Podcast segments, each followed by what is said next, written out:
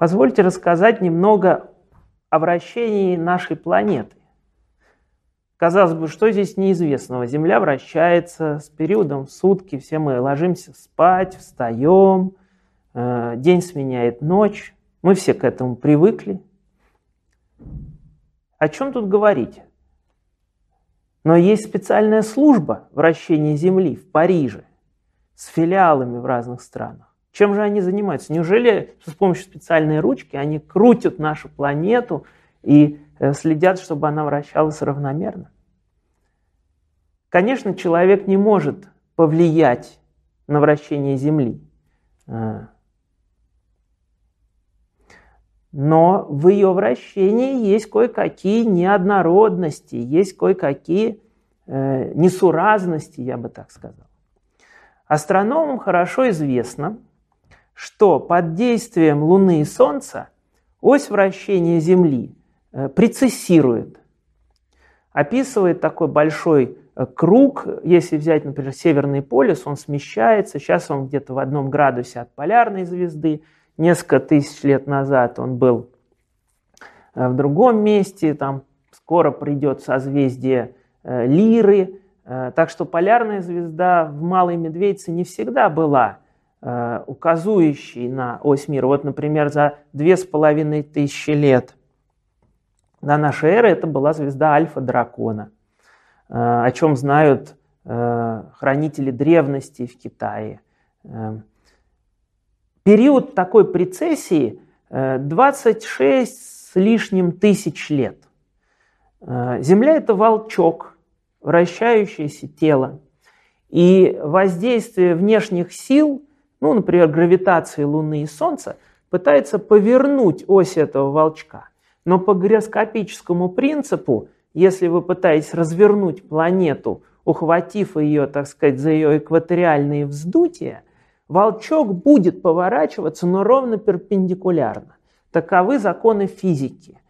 Ось Земли будет пытаться повернуться перпендикулярно плоскости, значит, воздействия вот этого момента сил, и таким образом ось начнет прецессировать. Ну, все вы это знаете по детской игрушке, когда вы запускаете ее на столе, она не падает, а она начинает вот так вот прецессировать, ось начинает менять свое направление. При этом само тело быстро-быстро-быстро крутится. Вот. Но прецессия и нутация – это не единственные проявления таких особенностей во вращении Земли. Дело в том, что Земля не является абсолютно твердым телом. На ней есть океан, есть вязкоупругие слои, жидкое внутреннее ядро, жидкое внешнее ядро, твердое внутреннее ядро. И вот все эти оболочки с их упругостями, с их даже гидростатическими разными свойствами, они живут своей жизнью, что вызывает маленькое дрожание оси вращения планеты. Мгновенная ось нашей Земли, она движется. На земной поверхности амплитуда движения достигают 10 метров. Эти движения наблюдаются самыми точными геодезическими методами. Например, 2 телескопами на разных континентах или лазерной локацией спутников определяются вот эти углы, так называемые параметры ориентации Земли. Вот. И они очень важны для навигационных задач. К примеру, если ось вращения Земли в течение года сдвигается на 10 метров, то вам нужно учесть это при GPS-определениях. GPS используется не только в мобильных телефонах, они используются на кораблях, они используются на самолетах, хотя это там дополнительные такие приборы. Поэтому навигационные задачи должны, конечно, решаться с учетом вот этих небольших движений в оси вращения планет. Конечно, если мы требуем точности выше нескольких метров, то есть когда мы хотим позиционировать себя там, или наше, так сказать, подвижное судно или средство с точностью до сантиметров, это все должно учитываться. Ну так вот, особенно интересно, на мой взгляд, посмотреть, как жизнь нашей планеты, как жизнь ее оболочек, я не имею в виду биологическую жизнь, я имею в виду процессы в океане, течения, ветра в атмосфере, как они влияют на вот эту небольшую изменчивость положения оси, которая называется движением полюса. Есть еще изменение самой скорости вращения планеты. На несколько миллисекунд за сутки может измениться, значит, вот в связи с изменением скорости вращения, может измениться длина этих самых суток. Так что 86 400 секунд – это средняя длина, продолжительность суток. Но есть небольшие неравномерности порядка миллисекунд. Эти неравномерности – это отклик нашей планеты на процессы в океане, в атмосфере, в недрах, в ближнем космосе. И очень интересно изучать с точки зрения геофизики. Ну вот, например, такая проблема изменения климата. Уж казалось бы, ну, вот такие маленькие эффекты: на полградуса, на градус нагрелся океан, нагрелся воздух, чуть-чуть изменились ветра, даже еле-еле заметно со спутником. Казалось бы, такие процессы, ну, никак не будут влиять на вращение Земли.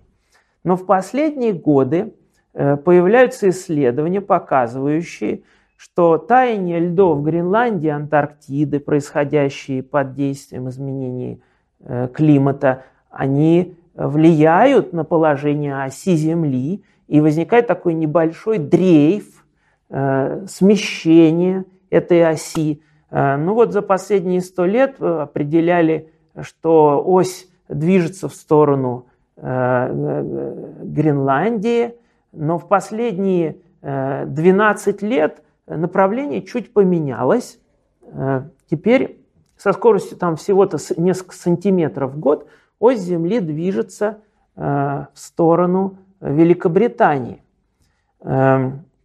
Есть, конечно, свои эффекты в скорости вращения Земли, но сейчас мне хотелось бы обратить внимание на то, что вот эти влияния перераспределения масс, их бывает довольно сложно отличить от длительных, долговременных процессов. Ну, например, всем известно, что континенты движутся. И есть специальные способы, геодезические способы подсчета вот этих движений континентов. Есть модель Нувела-1А, которая говорит нам о том, как, например, Тихоокеанская плита сталкивается с Евразийской, там возникает зона землетрясений, возникают островные дуги, глубоководные желоба. Так что тектоника плит, ее нужно отделять. То есть все средства наблюдений, которые у нас есть, находятся на поверхности Земли, ну, может быть, практически вот в этой тонкой оболочке. Поэтому мы отслеживаем, как движется вот эта система отсчета, привязанная к земной коре, к станциям наблюдений. Вот. Мы не можем проникнуть совсем в недра Земли, посмотреть, как, например, вращается ядро, хотя мы чувствуем по приливам, по отклику Земли, определяем ее свойства в недрах. Есть, конечно, методы геофизических исследований, сейсмические, гравиметрические, которые позволяют нам построить модель Земли. Но и вращение планеты тоже говорит нам о ее внутренних свойствах, о ее строении. К слову сказать, очень интересно было бы изучить вращение Марса с точностью до нескольких сантиметров. И вот в этом году была запущена миссия InSight, которая в ноябре этого года, можно сказать, приземлится на Марс и начнет сейсмические исследования. И начнется исследование вращения Марса. По радиосигналам от миссии InSight можно будет определить ориентацию планеты с точностью до нескольких сантиметров. Вот. Российское космическое агентство тоже делает приборы, которые еще будут запущены на миссиях к Марсу.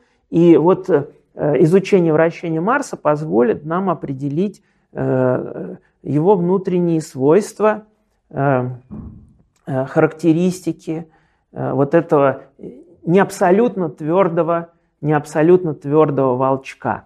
Вот. И известно, например, что по теории Миланковича, сербского ученого, из-за изменения наклона оси вращения Земли, из-за изменения эксцентриситета орбиты Земли, то есть по астрономическим причинам, на Земле возникали ледниковые периоды. Вот, например, где-то 20 тысяч лет назад большая часть Канады, Северной Европы была покрыта массивными ледниками. 10 тысяч лет назад эти ледники растаяли. Даже сегодня Воробьёвы горы, вот высокое место, где находится Московский университет, это как раз граница, до которой дошел ледник и остановился, ну, в определенную эпоху, создав вот такой вот профиль топографический горы, Воробьёвы горы. Так вот, эти ледники растаяли, и сейчас мы живем в межледниковье.